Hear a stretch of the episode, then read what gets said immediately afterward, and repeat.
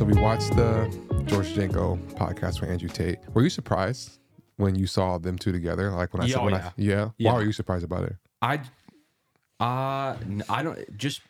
I wasn't anticipating that being like a, a matchup. Mhm. I guess nothing. It's nothing against either of them. I just was like, This is weird. Yeah, yeah, no, I was too.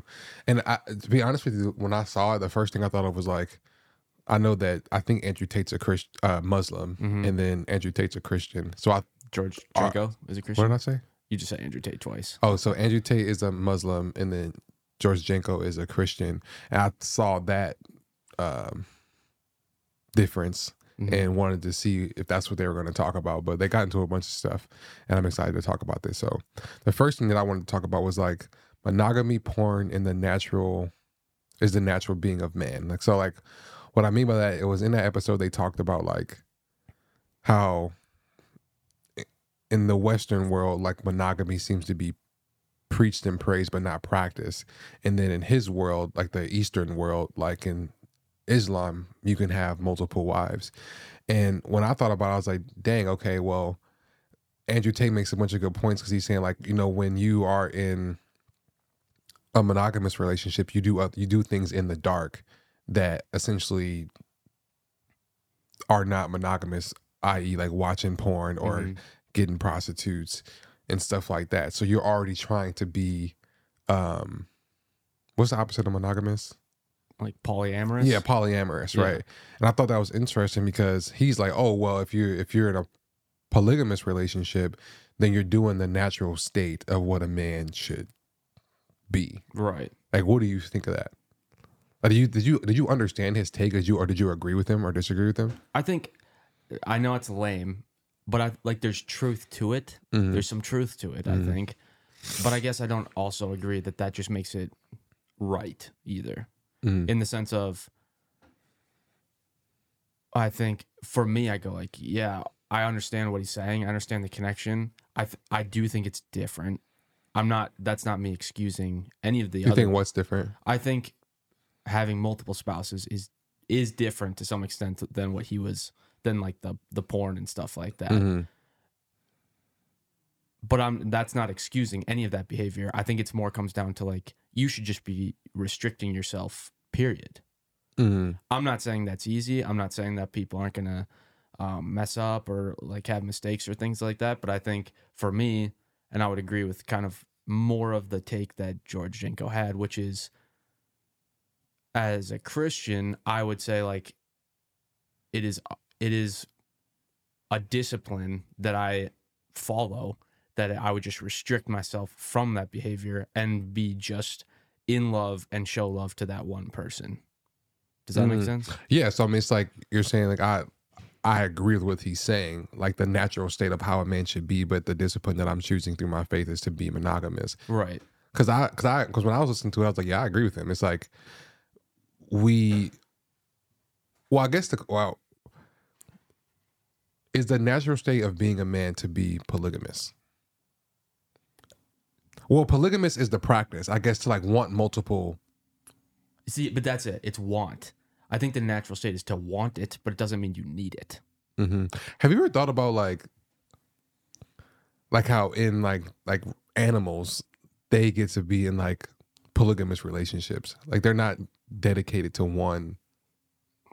Uh, Other- no, I haven't thought about that, but I Yeah. mean, I guess that's true. yeah, no, it is. Yeah. But this is where the conversation gets interesting to me because like I've thought about that before. Like we're the only, and Jordan Peterson talks about this a lot. Like we're the only mammals who essentially force ourselves to be with one other person. hmm like that polygamy. But when you, I mean that monogamy. But when you think about polygamy, it's like, well, what will we just be following animal Instincts. instincts? But here's the thing: when you put the faith component into it, like we are made in God's image. You know what I mean? So that's where it becomes super interesting to me when you throw in God Mhm. to like this like animalistic nature that we have. That's what makes us so different. And that's when I think about the Bible and like how we're made in God's image. And if you're a Christian, how you have the Holy Spirit, et cetera, et cetera. Or well, that's what makes I mean, I guess I can I would argue that it makes life like I wouldn't say more free, but I believe that religion gives you structure Yeah. and I think as human beings, we need structure. Like we thrive off of structure. Mhm. We can achieve things with structure. Like when you don't have structure, I think it's really hard to live because it's easy to, I would say, do bad things and to really be lost. Right. You know what I'm saying? So But see, that's the thing too that I I disagree with is I feel like he's you know in that podcast they're making the assumption that like well if you have multiple wives it it all stops, like, but my question is like at what point at two wives at five wives mm, or you can get bored of them or you can try a different one. mhm. I- mean that, that's where like he's basically saying like well that it's just better to do that than being in the darkness of like uh watching porn or whatever that may be. Mhm. and I guess for me, I go like, again, I don't think that that's good either. But like, who who? So you think it's that- less harmful or something? No, I think it's like it's all it's all bad. You know, like it's Yeah. all like a bad thing. Like Mhm. I don't, I I think he thinks like there's like a A brighter side to it or yeah, something? like oh yeah. well, if you have like three wives, then like you won't have you know curiosity or you won't have this need that you're Yeah, not yeah. fulfilling. And it's like Yeah. What? Like Yeah. when does that ever happen? Yeah, and that, that's what I'm saying. That, that never happens. Right. Like you always are looking for more, and like you always get bored of stuff. Like Right. you always get bored of something. Yeah, you always want something new. Yeah. That's why, like, like when you see like these guys who like, I mean, I guess I'm gonna just say it like like Gary Vee for example. Like, at some point when you are with somebody for a long time and you get older and you have status, you can get somebody who's younger Mhm. right? So you want something new. You know what I'm saying? That's no knock to him. You know what I'm saying? That's no knock to anybody who does that. But I think the human condition is to always replace um, something that's old, right? And that's why you know, even for me, like with my, with my routines and stuff, it's like okay, I'm gonna throw I'm gonna throw something a little different in my routine because I'm doing the same thing every day. Right. That's how I even came up with the morning checklist because I realized that routines get boring, but if I make a checklist on Mm, the things that I actually want to get better at and, and make a habit of, then it doesn't get boring because there's a mark of measurement for me at some point. Like, you know, I've been getting up and writing in the morning every day. I see myself getting better writing, right? Right. Like, I see myself choosing my words carefully. So I think, again, we're talking about like the natural state of man and like polygamy and monogamy. But we're really, what I'm discovering, just even talking to, is like we all get bored of the same thing and you want are going to want more of that thing uh, yeah, Over time. one hundred percent. yeah And I guess then, what would you say you got to do to not let that happen? I don't think you can really stop it. Like I think like I mean that hmm. Like, I think the common thing is to be like, that's the value of like dating or something like that. Like, date even when you're married, because you're throwing something into a, you're changing things up in like a daily. I mean we talked habit. about this a little bit. No, I know. That's what I'm talked about this, yeah, like- but I don't feel like we necessarily have discussed it in further detail. Yeah, so we were talking about uh what was the word? You used that word and I was like so like enamored by it. Uh it started with an N. I do remember that. Um, Novelty. Novelty. Yeah. Yeah, yeah, yeah. Like th- having novelty. So I think when you do throw novelty into things, it keeps the same thing interesting. Yeah. and you can discover new things about that thing, Mhm. right? So if I'm doing when I was playing football, if I did a drill, if I put an extra cone in the drill, it made the drill harder, and I feel like I'm getting a, a new skill from adding something into the drill. You know what I'm saying? yeah. And when we were talking about in the car on the way back from the cabin, it was like, all right, well, like the example you gave with your wife is like, hey, I don't want to change this date or something like that Yeah. to my birthday because that's like expected. Let's throw a little like flair Yeah. here and like make it new by making it spontaneous. Because Yeah. because we were saying like spontaneity, sponta- spontaneity. I don't think we were saying isn't real, but we were saying it's hard to achieve. But novelty is easy to plan, which makes spontaneity happen. Yeah. Yeah. Ooh, that was kind of a bar, dog. I gonna cap. That was kind of a bar.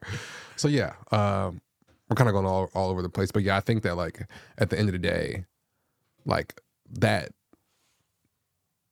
I do believe that that is a natural state of being a man, but I also think it's a natural state of being a human. And depending on what your faith is and your morals and your goals, really with your relationships, you can choose what you want. But that whole st- putting an end to that um, addiction or need, it's not going to end. Yeah. like it's always going to be there. Correct. Yeah.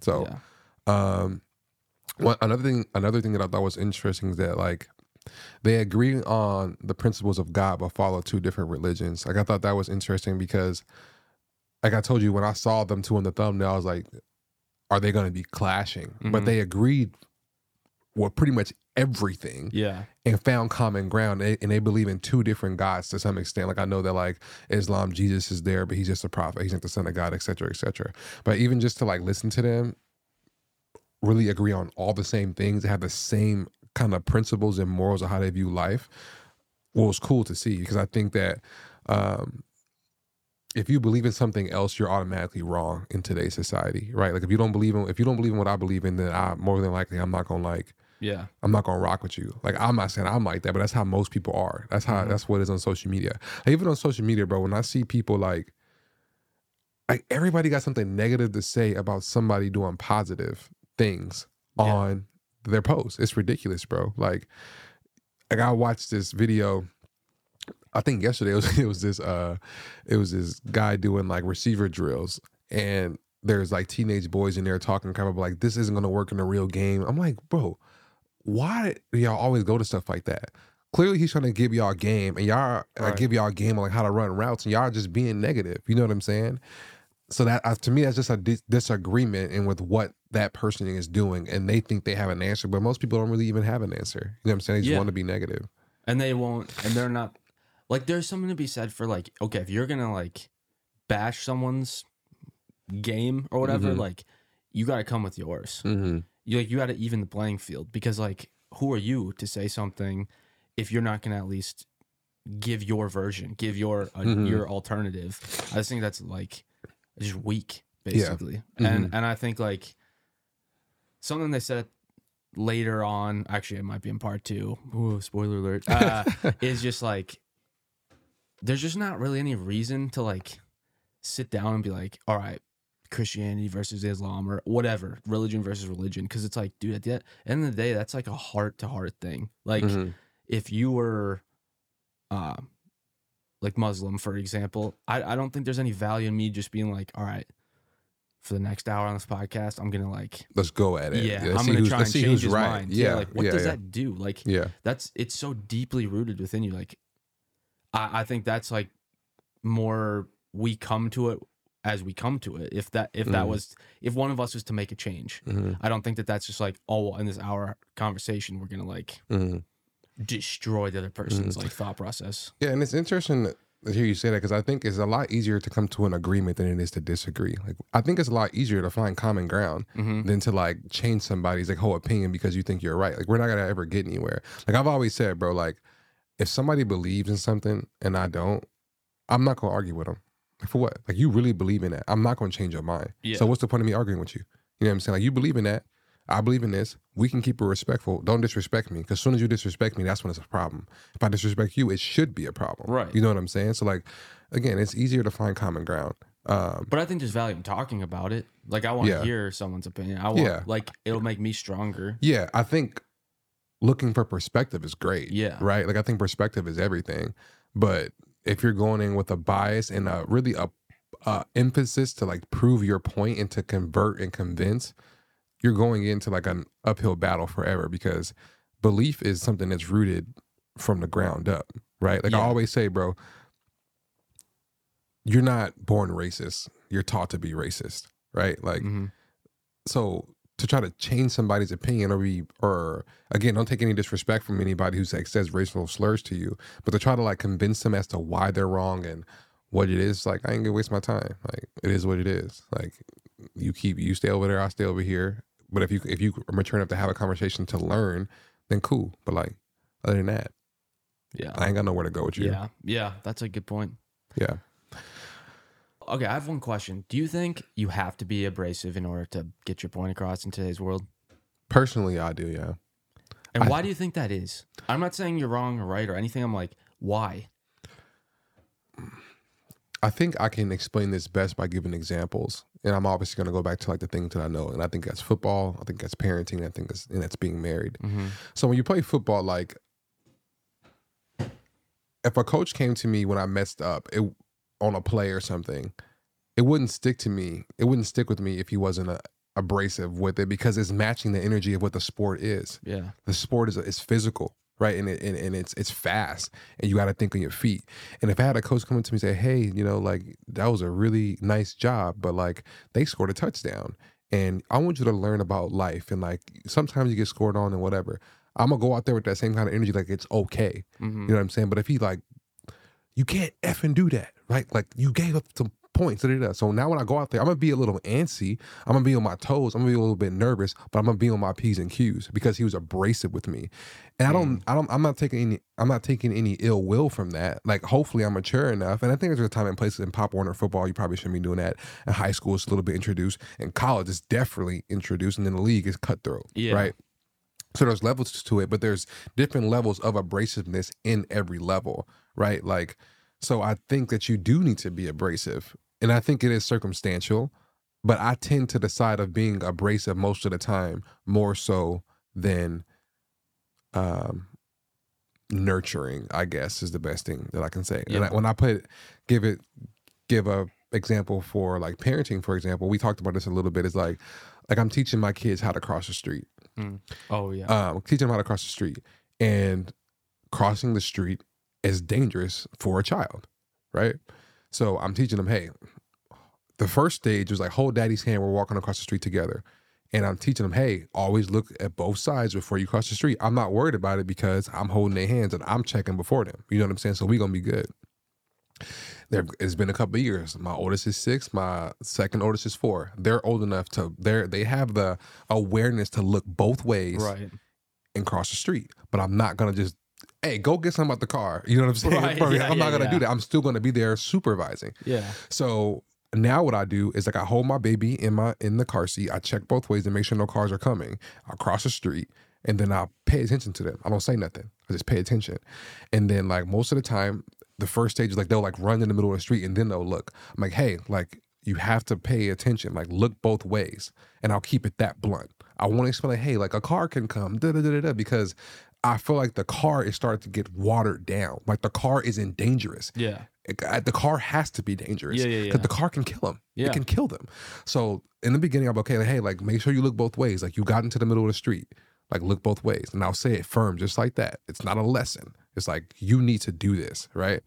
So then a couple of months go by, they're getting better. They they've learned how to stop at the beginning of the street and look both ways. And I'll praise them like, oh, good job, Maddie, Luke. I saw you. Like that was a really good job. Get in the car, put them in the seatbelts. There's one instance where uh, my oldest was frustrated with something. She didn't she didn't get a treat from her grandma or something like that. Just like being like all like frustrated about Right. that. Yeah. I'm like, okay. This is gonna be a good lesson because she's not gonna look both ways because she's in her feelings, right? She's not she's not she's not old enough to consciously think I'm feeling sad or mad, but I still need to be on my p's and q's. Yeah. Like, all right, like she's not gonna look both ways. And it's kind of a test for me to see, oh, well, like, will she look both ways? You know what I'm saying? So sure, same thing. I go across, and she's she's the last one because she's pouting. Me, my ba- I'm holding my baby, and then my second oldest goes across. We cross the street first. So sure enough, she comes into the street and she's pouting, and she head down straight across the street. And I like raise my, I said, Maddie, you can't do that. You can like, I don't care if you're, I don't care if you're sad. I don't care if you're mad. You have to protect yourself. You got to look both ways. If a car comes and hits you, you can get hurt. Do you understand? And she's like a little bit like afraid and like whiny. You know what I'm Mhm. saying? Like she, she's, but she's not fearful. And maybe she is fearful. I can't talk to her. I can't speak for her at six years old. Right. But it's my duty to let her know this is dangerous, right? Now, Yeah. when I was growing up, my dad would probably would have cussed me out like, "You gotta watch the effing car. Like, are you stupid?" Yeah, yeah, yeah. Like, I'm taking what I've learned from that and actually putting the correct words, but keeping the same message because abrasiveness will will work instead of me just calmly talking about it. Because think about it, and this is just my opinion, and we can sit here and argue about it all day. If I let her cross the street and just buckle her and say, "Hey, Maddie, you didn't cross the street," that could have been really dangerous.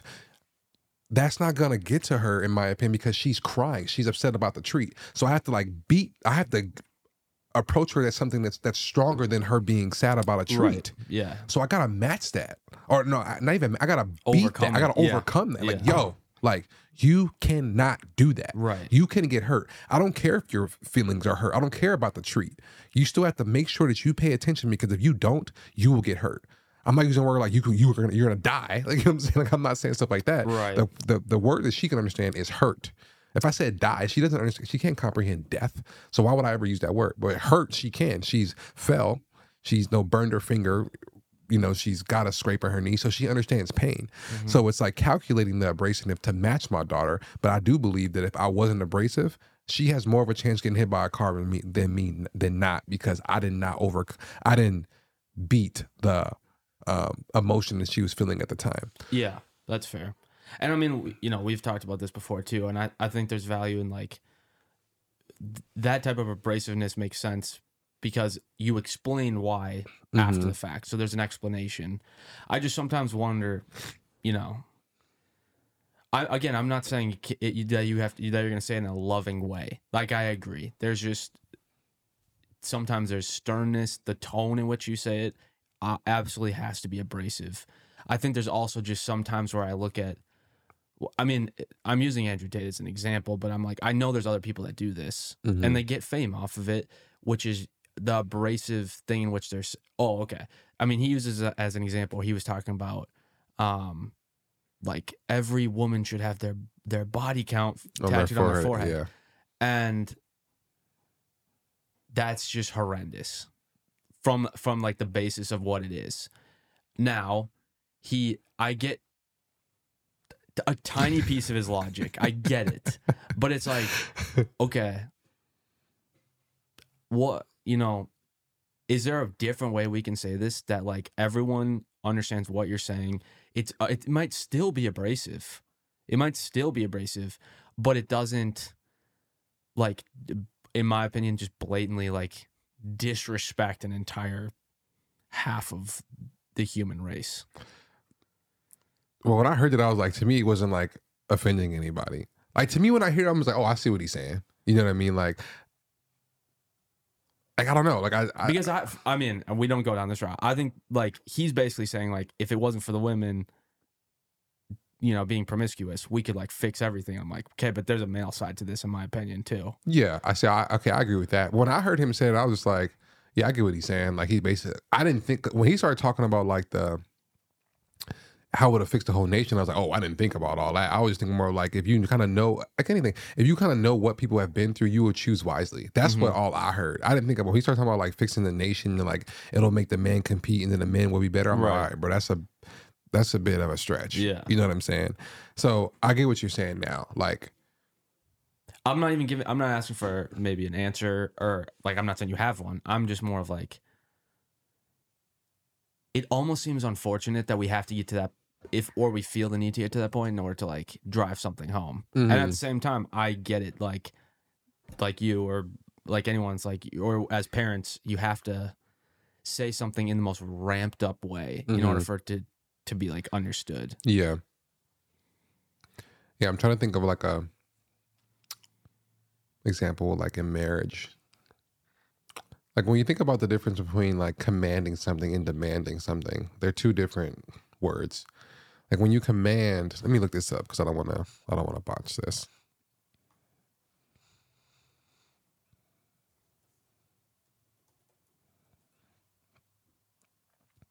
All right. While both command and demand involve instructing or asking someone to do something, there are subtle differences in their meanings. Command means to give an, an authoritative order to, or instruction. It often implies authority or control and may be associated with a position of power.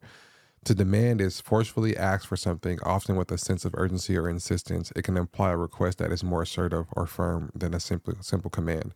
So I think a demand is like if I'm like I think like these are the two things that you kind of do in marriage when you're being like a um what's the word? Not assertive, like uh, Abrasive? abrasive. Yeah. I, I don't know why I keep messing. up. I always forget the word abrasive. Like those are the two words that come up to me when I think about marriage. Like you're Mhm. either commanding something or demanding something. So when you command, it's like it's like a you you better do this. To demand is to essentially ask, but you still like I need you to do this. Right. Right. So when you think about those two terms, it's like okay, if I was like to be abrasive and demand something for from my wife, Mm-hmm. I'll be like, yo, I need you to cook tonight because if you don't cook tonight, we don't get to eat. So can you cook? Yeah. You hear my tone? Like, can you cook? Whereas command is like, yo, you better cook tonight. Because if you don't cook, like, we're all gonna like die or Yeah, something yeah. like that. Yeah. So that's how you're being abrasive in uh, in a marriage, and most of the time that doesn't really work either Right. way. So you have to go to something else where it's more like, okay, you kind of kind of explain your reasoning and then ask. Mm-hmm. So if I'm like, hey, like, can you cook more? Like, I, I feel like like I work a lot and like you have more time and I do enjoy cooking, but if you cooked more, it'll probably give me more time to do X, Y, and Z. Um, so how do you feel about cooking? Let's Right. have a conversation about it. Because I think if you talk to your woman or your man like that and have a conversation about it, being abrasive kind of just gets taken out right away when Mhm. it comes to the things that you actually want to get done. Mhm. Now, I think being abrasive and having an argument are two different things. Because I think once you're in an argument and you're going back and forth with each other, I think abrasiveness is out of the table. Yeah. I think it's just All now we're just yeah, Yeah. now we're just now we're just mad. So abrasiveness is, just out, and more Mhm. than likely we're gonna go this and jab at each other and say these words, and then we got to circle back and talk about okay, why did we do that? I'm sorry. Let's not do that again. Yeah. So that's why when I thought about being abrasive, I thought of these two words because I think these are the things that you do. These are the two approaches that you take when you're being abrasive yeah. in a relationship. Yeah. And so this is where I go. I think what you said, the version of like, let's talk about it essentially, is like, yeah, so can we do that? I think it's hard. No, that's fair. Mm. And the thing is, is like, I think it takes like work on everyone's Yeah. part to do that. Yeah, because one person might be ready and the other is and the thing is the other person who's not ready can't even see it because they weren't talked to you like that in their lives ever. Mm, You see what I'm saying? yeah. That was one of me and Charlotte's biggest problem is like we just came from two different places.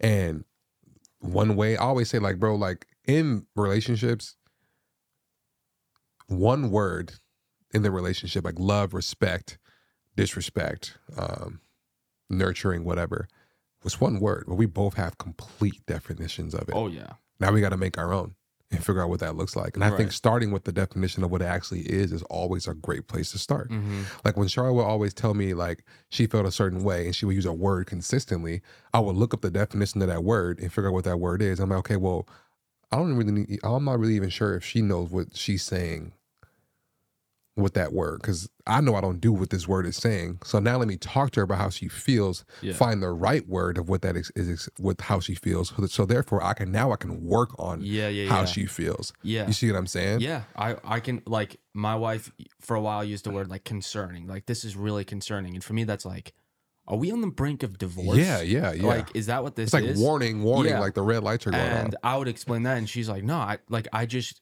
I this needs to be done, or like I Yeah. need it to be like, and I'm like, totally hear you now. Yeah, like yeah, now yeah, I'm. I'm right there. That makes sense. Yeah, it's it's and it's night and day, bro. It's like, yeah, like that. I, I can't tell you how many times I'm like, like even like I think it was last night or something. Like Charlotte said something to me um before we went to bed. It was what? What did she say? I don't know. She said some word. I said, Charlotte. I feel like you should look up the definition of that word. It's not what the way you use it is not. It's not right. Like it's not right. And like I used to get super frustrated by the words that you would use towards Mhm. me sometimes. But I once, but once I started learning how learning how to articulate my thoughts better, I realized a lot of the words that I use, I don't re- I don't even use them correctly. So now I have a lot more grace for my wife because maybe she doesn't know how to use the words correctly, but it's a word that's generalized and it's very easy to use. And this Yeah. happens all the time, bro. Like I remember when the word like narcissistic came out. Yeah. Yeah. And like people just use that word all the time. So you just use it like, oh, like he's a narcissist. It's like, oh yeah, I guess he is. And I look at the term narcissist, I'm like, okay, everybody kind of has this in them a little bit. You know what I'm saying? Everybody does. Yeah. So now to label somebody that they're a narcissist, it's like, okay, now we're, the word is just popular now. Yeah. It's just a popular word. And it's an easy way to, a lot of the times what people do is when they, these big words come out that everybody use, it's an easy way to point a finger and label somebody without doing the work to figure out what it is that's actually wrong with you first instead of them. Right. That's all it that's all it is. Yeah. It's an easy way to like label somebody without doing the work to figure out why do I feel this way Yeah. right? Like I told you, like I, when I was writing in, in my journal, and I got and I figured out like you know, and there's an episode about that. We'll link it somewhere. Um, but I wrote about like I see all these negative things about my family. I'm gonna choose different the words to combat how I feel to serve them the way that I want because I don't want to feel this way. Yeah. Right. That takes a lot of work. Whereas mm-hmm. like I can be like, oh, my wife is like a she's a she's a narcissist. It's like that's just too easy. It's too easy and it's popular now. You don't even know what the hell the word really even means. And again, that's like zero to a hundred. Yeah. But the thing is, they don't know it's a zero to a 100 because they don't know what the freaking word Right. means. Yeah. Yeah. Yeah. Exactly. So it's like, what are we actually talking about here? So now Right. when people say stuff to me, I'm just like, okay, you know what I mean? Like I don't even, even know. And when I and I'm not sitting up here saying like I'm I'm like holier than thou and I know the whole dictionary. It's like no, I just now I just now understand that we actually don't know a lot of what these words mean that are like generally used all the time. Right. That's all I'm really saying. And I think it's a good reminder, and I'm saying this for me, Mhm. is like when you hear something that just seems like just ridiculous or outlandish, to almost like press the person to be like, can you say that? Like, say what you're saying, but like in another way. Like, I almost need to hear you say it a second time to be Mhm. like, do you truly. Like, do you truly mean what you're saying, or are we just on different like language Mm-hmm. Yeah. language paths? yeah, yeah. because I think that that could be so much benefit. Like, there's so many times where I hear something and I'll just like, I'll either call it a day. Like, I don't want to hear any more from you because I don't, I already don't agree with what you just said, Mhm. or, or I'm just ready to fire right back based off of that, you know, that one or two words. Mhm. And it's like, what if I just like took one more second and said, okay, like the concerning thing. Oh, this is really concerned. My wife saying this is really concerning. It's like, can you like tell me more about what you mean by Mhm. that? So hopefully that like resolves the issue, Mhm. or I can at least now meet her at the same level Yeah. rather than being Mhm. like freaking out because I think that our Yeah, because you're you, you're using you're what she when when she says something to you, you're taking the definition that you know of and thinking that she's casting it upon you. exactly. See, this is like, bro, keep it a buck. This is like better than the five love languages, dog. Like there should be a whole book about this. Like understand the words that you're using, because in that way you I- you guys are actually speaking the same language. right. This is why I never liked the five love, love languages because it's, it's like, to me, it's just like superficial. And to me, it's like categorizing, categorizing yourself and also like putting a ceiling on how you want to be loved or how you want to be communicated with. Mhm. Like, it's not going to be a whole time in my life where I want to be like touched. There's not. There's never going to be a time in my life where I want gifts because I, I I can't stand like getting gifts. Like it's just so weird to me. And there's never going to be a time where I, where I need words of affirmation. At least Mhm. I, I don't think so. But if I go through something and like somebody in my family gets sick, maybe I need to hear more words Yeah. of affirmation. Yes. So yeah. now your words actually matter more. So make sure you're using the right words. You know what I'm saying? Like or the right phrases for that matter. Don't come here and be like, it's gonna be all right, bro. Just just just buck up. Yeah. Like we fighting now. Like don't say that to me. Right. It's not the time to do that. So to hell with the five love languages. Like we need to figure out how to use our words correctly. Yeah. Especially because now we live in a world where words are just generalized and you just say what's popular. It's the same thing, bro. Like when all the kids like talk about hip things and like, you know, it's lit. Like lit was a word for like four years. Yeah. Like every kid say. Now they say, bro, they say something like Riz. I don't even know what the hell Riz is. And they say something else. Like, like when I was coaching football, they will always say like merch. Like, bro, merch. I'm like, when I hear merch, I think of clothes. what, what are we talking about here? And they use the word merch all the time. Yeah. So just how these young kids have their own language to understand each other, we need to have a language for our spouses, our kids, friendships. Yeah. We got to get on the same page. And I think starting with the definition of the word, right? Seeing what that means, see if seeing if that is accurate with what you're saying, and if it's not, find the right word and get on the same get on the same page. Yeah. you know what I'm saying? Like yeah. to help define love languages, bro. Like this is like actually like get the language right, like Yeah. the actual words. Yeah. you know what I'm saying? Yeah. Exactly. Yeah. I think that's a good point. Yeah. So I don't know where all that came from. From what were we, what were we even talking about? Even oh, you asked me a question. Whatever. Ooh, I got one. Um, do you believe if you're a religious person, you're a better person? That I'm a better person? Yeah. No. I don't. Because I don't think. Let me rephrase it. Okay. If you're, do you believe if you're a religious person, you're a no, I'm not going to change it. I want you to elaborate on why you're not a better person. Because I think, again, just what we talked about, when I hear the word better, I have a definition of what I exactly. think means better. Yeah. See what I'm saying? Like how quickly that happened. That's why I didn't change it because I was going to come up with a new word, but I wanted to show that this happened in real time. Because I know you, my dog. I know that you have a different definition of better to me. And I already know kind of what it is. It's like you're thinking better than other people. Correct. I'm thinking of you're trying to get better as a person. Yeah. But your definition is more right because that's what better means. But I'm thinking context of like, I'm trying to become a better person. Sure. So it, see, it happens that fast all Oh, the yeah. time. 100%. Yeah. Anyways, that was a whole tangent. Go ahead. So, if you're a religious person, you're a better person. Yeah. Agree I or disagree. okay, let's just go with my definition. uh, no, because I think like I think we all do wrong, bad, sinful things, and I think that that just puts us all on the same scale, Mm-hmm. straight up. I think I don't I don't think I'm a better person, but I think it's beneficial to have like morals and structure that comes with religion. But that's not to say you can't have that uh if you're not religious. So I like I think you can still be like I don't want to kill people if I'm not even if you're not a, a Christian or a um name religion whatever. Mm-hmm. So I know that's pretty like surfacey answer, but I guess to some extent that would be a quick answer that I would have for that question. See, if I was to answer I would just say yeah, because of my definition of better. Because for me, religion, religion gives you structure. Mm-hmm. That's all it really does. It gives you a blueprint of how to live a life. It gives Mhm. you some principles to follow. Because at the end of the day, and we've talked about this recently, I've realized that like as human beings, we're all trying to do the same thing. Mm-hmm. We're trying to not suffer and we're trying to achieve. Mm-hmm. And you need structure to do that. If you're in a football team, there's structure in order for you to get better, get bigger, get stronger, get faster to perform well. If you are an employee at a job, there's rules and structure in order for you to do. And if you do that well, you rank up into eventually being a CEO of the company, right? There's structure, there's rules around this happening Mm-hmm. life is really difficult and that's why there are so many gods if you really think about it because everybody wants nuance of how they can live a good life like i saw something the other day where like there's a temple in india and india has like 30,000 gods or something there's a temple in india a rat temple with like 30,000 rats and the people there say that these rats are their ancestors and they give them guidance and whatever. Sure to each his own. Like if you're living a good life fine. If these rats help you fine. That's not me trolling. That's me being 100% real. So with that religion, it's all religion is trying to steer you into the right path, and there's there's rules in there to do that.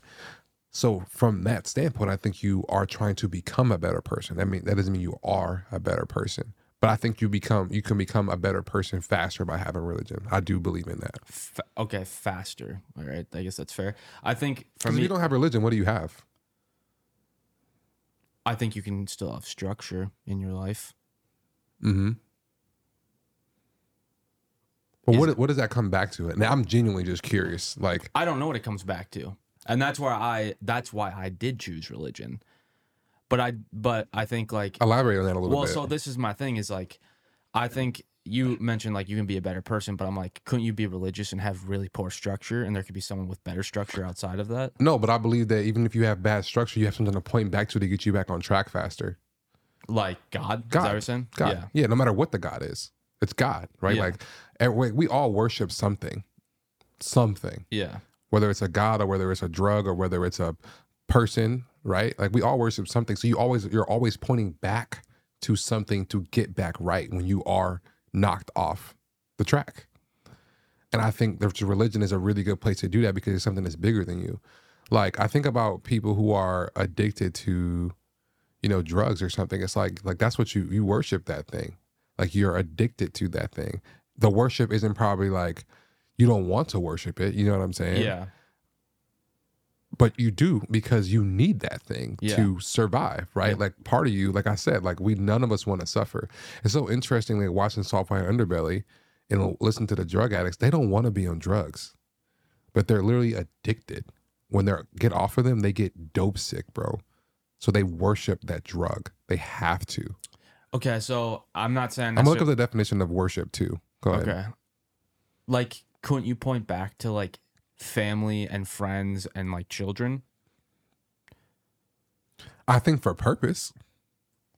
But is, could that be enough? Again, I'm saying this from a devil's yeah, advocate yeah, yeah. perspective. Um, no, because I think that like, like for me, for example, if, I, if I'm, I use my kids and my wife.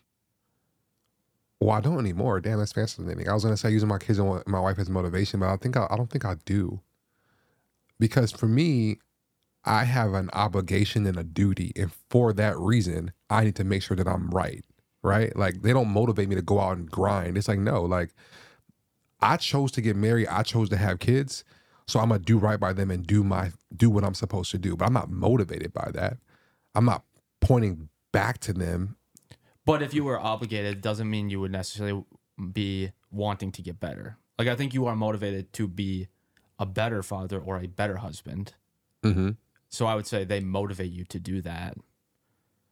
You are But motivated, they motivate they motivate me by default because I put myself in those positions. You see what I'm saying? Like no, that part I don't see. so I will listen to music to get motivated to live to lift Sure. in the gym. Sure, sure, sure. Yeah. That's a, a choice to pick a song to get through something, right? I don't go like if I'm having a hard time, I don't think about like my like my daughter, like Maddie, like needs me and I gotta like do that. I don't think like that. Right. To me, it's more of like, nah, like I'm doing this because it's my obligation and I enjoy what I do to fulfill that role. But when I think about God, I'm like, there's something much bigger here, and I'm supposed to live my life a certain way to serve the person that gave me this life. Yeah. So when I think about the drug addicts, I'm like, I need this thing in order to feel good. Yeah. You know what I'm saying? Like, am I, that makes sense? Yeah. I just think that's a drastic example. That's the only Do thing. you have something that's closer? No, that's why I'm asking about family because I think that that's different. Like, I think like I understand your point about like we all worship something, but I'm like I think there's people that aren't religious and also aren't on drugs or have a problem with alcohol. Worship can also imply a sense of submission. Oh, oh, this is really long. The word worship has several related meanings, but its core concept involves showing reverence, adoration, or devotion to a deity, divine being, or a religious practice. Here are some key aspects of the meaning of worship religious devotion, adoration, and respect, blah, blah, blah. Um, the nature of worship can vary widely ac- across different cultures, religions, and belief systems, but at its core, it involves expressing reverence, devotion, and respect for something considered sacred or divine. Well, they give a very like godly. But I think like at your to your point, I think a lot of times it points back to like career. You worship the work that you are doing. I want to be the best. I want to like be a billionaire. You are putting Yeah. your worship into something like Yeah. that. Your or money or power or uh, I guess maybe even other people to Mhm. some extent. Yeah, yeah, yeah. yeah. I wonder if there's a better word for that. But all I have to say, because I feel like I'm not versed enough to like continue this. I mean, you're now- idolizing him. That's what I think it is. It mean like I guess worship probably works too, but you can idolize your work, idolize a person. okay, so my definition of worship is like to get down on my knees Right. and like you are my whatever. Yeah. Or I need you. Yeah. I can't live without you. Right. That's worshiping in my head. It's not this definition of worshiping, but maybe idolizing is the word, right? Like, but to me, like that's like you see that all the time with people. Like, think Yeah. about the dads who are like, I got, you know, I did all this, mo- got all this money, and my daughter is like 19, and she, I have no relationship with her. Like, yeah, because you worship the damn job. yeah, correct. you worship the job, bro. Right. Like, And that and that that is sad. There's like nothing to point back Yeah. to there. yeah, exactly. And that's that's why I give my point about like, I don't use my kids and my wife as motivation. My work is an obligation to provide for them. But when I go back at home, I'm at home. I'm not thinking about work. Because if I worship the work or I use them as motivation to work hard, I'm going to justify why Working not hard. being there Totally. is is worth it. And it's not. That's why I don't use them as motivation. Correct. I don't. I'm like, Right. nah, like these are my kids. I love my babies, bro. Like I got to go to work and I got to do this thing because I need money and like th- that provides for them. To me, it's that black and white. It's not. It's not more complicated than that. Because then if I start to like worship work, I started getting infatuated infatuated with like numbers and views Oh, and 100%. numbers in general. I Yeah. get infatuated with numbers, and that's not good. That's worshiping to me. You know what I'm saying? So Yeah. the example of family is like, nah, like I don't, nah, like, because then when I think about religion, it's like, well, religion gives you like stories, parables, and lessons to essentially stay away from suffering. That's why. That's why I believe in the religion part of it because mm-hmm. there's nothing else on the world that can do that. Like I can't put my faith in my wife for me for her to not make me suffer because she probably makes me suffer a lot. You know what I'm saying? Like I can't put my, I can't put my my belief in worship into like a football team Oh, all yeah. these dudes are different. Yeah. And we're gonna lose games. You know what I'm saying? So like I can't put my all into that. You know Right. what I'm saying? So Right. like that's why I believe that religion, you know, makes you a better person because you kind of let go. Like when we think about like when we listen to that Andrew Huberman thing, he's like, I'm a scientist dog and I got all the answers for the, the, the numbers and the data. Yeah. But when it comes to like feeling better and like knowing that I can't control something, I pray. And no matter what you believe or what I believe, it works. Yeah. It works for me. Yeah. That's what I'm saying. Like that's why I think it makes you a better person because you let go. Yeah. You let go, Yeah. and that's what we need most of the time. And things on the in the world can't do that, bro. Like Yeah. It's not it, like, yeah, nothing of this world, Yes. in my opinion, can yeah, do that. Yeah, exactly. Like. And if somebody has an example, I I Right. love to Yeah, sit here yeah, and talk to you yeah, about yeah, it. yeah. I'm not here to debate. I just want if because if it is, I want to know it because I probably want want a little some of it. You know what I'm saying? But Mm-hmm. Yeah. like, I've yet to met, meet anybody who's found that answer because I, I don't think it's real. Like I don't. Like I grew up around prostitutes and drug addicts and successful people with football. I've grown around, grown up around like you know, or have seen throughout my life just different measure, different measurements of success, and different measurements of like triumph and tribulation and failure, Mhm. right? Like, and just seeing both sides of the coin, and just like we're all looking for the same thing. We all worship something. And hopefully something that's bigger than you because at some point you will fall and you gotta let go. That's why I believe that religion makes you a better person because you can go back to that thing and it'll give you the same principles that we're all looking for in every religion Mm-hmm. to stay away from suffering. Mm-hmm. And this is how you do it. Yeah. So that's why I think it makes you a better person. That makes sense. I think so. I think so too. I'm not sure. I guess.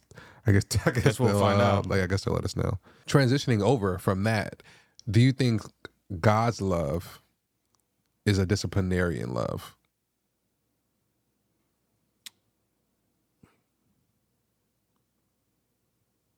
I'm gonna let you go first with this one.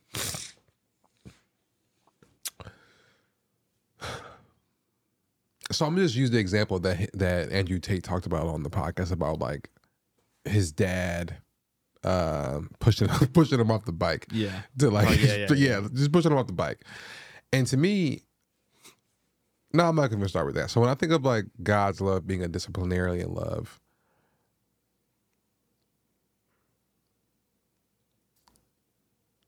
I would say I see it as more of like a I'm gonna like make up a word. I don't know if it's real, but a consequential love where it's like, okay, I love you. It's like like a parent's love Yeah. right? Like you can do that if you want, but I'm telling you, like if you do that, it's not to It ain't Yeah. gonna be good. Yeah. Like, it ain't gonna be good. Yeah. So do it if you want to. But that's that's how I parent. Like obviously, I'm like, if my daughter's on a roof, I'm like, hey, jump if you want, but you shouldn't do that because you're probably gonna die. It's like yeah. it's like no, there's I gotta gotta kind of pay attention to like what the actual end result is of the thing that you're going to get into. Right. I see God's love as just like that. It's like, hey, you could do what you want, bro. But I'm telling you, that ain't gonna work out because I've seen it happen over and over again with everybody. And you should just be like, you just shouldn't do that. But do it if you want. Yeah. Because once you do, you gotta live with the consequences, not me. Correct. That's how I see it. When I think of disciplinarian love or discipline, I, like the first image that comes to my, my mind is a belt. Like you're gonna beat someone for doing something Right. wrong. So from that term of like that kind of discipline, no, I don't think it. If discipline means that, like I think I almost think of like a dean at a at a at the principal's office. Yeah. Yeah. that's yeah. how I see it. And I don't yeah. see God that way. or something. Yeah. Yeah. And what's interesting is that like a lot of people don't like faith because that's how they see God. Yeah. You know what I mean? Like that's always the thing. Like there's a guy in the sky and you believe that he's gonna grant your wishes. And also if you do something wrong, then he's going to like beat you for that. But also like he knows everything. So why would he do that to you? It's like God is like a punisher, is like how Right. people are saying. So what, I- what's your perspective on I it? think it's like this is gonna sound really simplified, but I think in some ways it works because in a way God sees us as children. But I kind of think of God almost putting a bowl of broccoli and a bowl of ice cream in front of you Mm, and says, It's your it's your choice which one you'd like to have. mm, Now deep down you know like the bowl of broccoli's good, it's healthy, it's gonna make you feel better, but that ice cream looks awesome. Mhm. It looks way better. And Mhm. most likely he knows and I know I'm gonna choose the ice cream because broccoli sucks. I would rather Mhm. have the ice cream. Mm, I eat all the ice cream. I got a stomach ache. I feel sick. I got to deal with the consequence of that. I now don't feel good. I feel terrible. What like I gained weight because I had a bunch of ice cream, whatever that is. I had to deal with the consequences of my choice. Now, do I think God still will come back and be like, "Listen, I knew that was going to come. You got to face those consequences, but like I still love you." hmm Yeah, I do. I absolutely do. And I think there is a level to that of like, if it was something I did wrong, I think it's like repentance and forgiveness and stuff like that. But I Mhm. think at the end of the day, my point is, I think he lets you live with the, the choices you make. He doesn't outwardly go figure out a way to punish you for those choices. Yeah. I don't believe that God wants to push you off your bike. Yeah, it's interesting we're talking about this because my mother in law is going through, um, it's in a Bible study right now, and she's in the book of Job. Mm-hmm. And Job is like literally God being like, basically like stepping back. Mhm. Like, devil, do whatever you want. Like, he, my, that's my dog. Yeah. Like, he not gonna, he not gonna, he not gonna flip on me. And, uh, you know, you know, I've been deconstructing my faith since April, and I'm kind of like making the turn back to it just because some recent events that only you really know about. And um, my mother in law said, she said, um, know, we're reading this book, and like, I just don't believe that God is like a, she used some fancy word, but I don't believe God's love is disciplinarian like. I don't think he would do that. Yeah. And I was like, I agree with you. Mm-hmm. Like, I agree with you. And I think prior to this deconstruction period that I went through, I would have been like, well, you kind of gotta, I wouldn't say you gotta believe that, but like, no, that's the story. You know what I'm saying? Like, that is what happened because God was trying to teach us something. And I was like, no, I don't really, I actually believe, I believe you. I don't really believe that either. You know what I mean? To me, it's more about understanding like the the story and like the like the metaphor within the story or the lesson of the story, more so than taking it as fact that this actually happened. That's what all stories are. That's what nursery rhymes are. You know what I'm saying? And for me, I look at that and I go like, that that looks awful. Not Yeah. gonna lie, but it's like I I am I'm inspired when I read that to go like I hope that if I'm ever in that same position, that you have that, That same, have that strength. faith. Yeah, it's the same thing that Jesus did when he was in the when he was hungry yeah. and he stepped on the snake. It's the same thing. So you see these patterns in these stories. Just look at the patterns. I don't really look at like the that's exactly what happened. Right. The book was written thousands of years ago. You know what I'm saying? Like it was changed over time. and I, I think that's where like abrasiveness coming back to our thing. That's where it comes into play. It is the most drastic story possible. Mhm. Like Job went went through it Yeah. like big time. But it's like if he would have just been like, yeah, dude, he got the flu, and then right after that, his family got the flu. It's like, okay, you know, like, oh. Oh, I see what you're saying. but it's like, I see what yeah, he went he went through it like the worst, Yeah. and he just like held his ground, and now we all go like, I probably will never have to deal with that. Yeah. But, but does that work No, that's for the saying. people? Yeah. Yeah. Yeah. Yeah. Because yeah. I go like, yeah, I'll probably never have to deal with that. So all my little m- minute problems, like I got to deal with that, and I got to Mm-hmm. have faith because this guy like managed to keep it together. Mm-hmm. All right, let's pivot a little bit. Your happiness comes from being respected over feeling loved as a Mm. man. Do you believe that or do you not believe that? Want me to say it one more time? Yeah, just do it. Your happiness comes from being respected over feeling loved as a man. So in all honesty, we have already talked about this a little bit, and I know my answer, but I don't know why. What do you mean? Well, oh, you know what we you know the conclusion that we came to, but you don't remember how we got there? Yeah, because I remember originally. I think I originally said, no. I remember saying I I respect over love. No, I think I said respect over love. You I said, said love you said respect. love, and I think when we started talking, you understood what I was saying. So let's just talk about that. How we came to that conclusion. Okay. So when we were talking, I was saying that like you said something about love. I was like, I don't agree with that because the way that I feel loved is by being respected, but it's not the respect that most you know these alpha male characters talk about, Right. which is demanding and commanding and uh and uh disciplinarian in some in some Mhm. regard. I'm like the way that I feel loved is by being respected. But this is how we get to respect. If me and you can come to a come to a conversation about a specific scenario or something that we want done in the house or something that we want done with our kids or something that we, or a decision that we, that we want to make together, let's come together and make a decision on what we want to do collectively. We sign that agreement and then we walk away and we go into the to the actual world. If you don't do the thing that you said, I feel disrespected and now I don't feel loved. Because we came to an agreement. So the only way that you can really feel love is by understanding what the agreement is. Because then if they do that thing, you feel respected. And for that reason, now you feel loved. Love is not a feeling. Love is an action. I've said that forever. Mm-hmm. But you can come to under you can come to an agreement of what that action action should be through conversation, right? So love is to be felt by respect, but respect is agreed upon. And once you agree upon that thing and you follow through and you do that thing, then you do feel loved as a man. But to demand but to demand respect, what does that even mean? Right? There's there's basic respect, like don't you know, yell at me, don't call me at my name, but like that's surface level. We're Mhm. talking about like if I don't feel love because you disrespected me, that's because you went against an agreement that we agreed upon. Yeah. That's why it's cheating so bad. You went against the disagreement. yeah. I mean, you went against the agreement. We're supposed to be together. That's disrespect, and that's you. Then you feel unloved. But do you think that uh, there's any part of it that's like you care about being disrespected because of the love that you have? You care about being disrespected because of the love that you have. Like cheating, you just used that as an example. And I'm like, is the is it the agreement being broken or is it the love? Like you originally had that love, which allowed you to want to respect that person. Or do you think it's the other way around? no, it's the other way around because Okay. like you can love somebody. Like like I love a lot of people, but like I'm not married to them. Well, yeah. You see but what I'm do you saying? respect them? Yeah, but that's like service level respect. Okay, yeah, and that's fair. Like- I, I'm more just asking. Yeah, like I'm not gonna. I'm not gonna like call my mom out of her name out of respect for my mom. Yeah. But that's kind of like basic.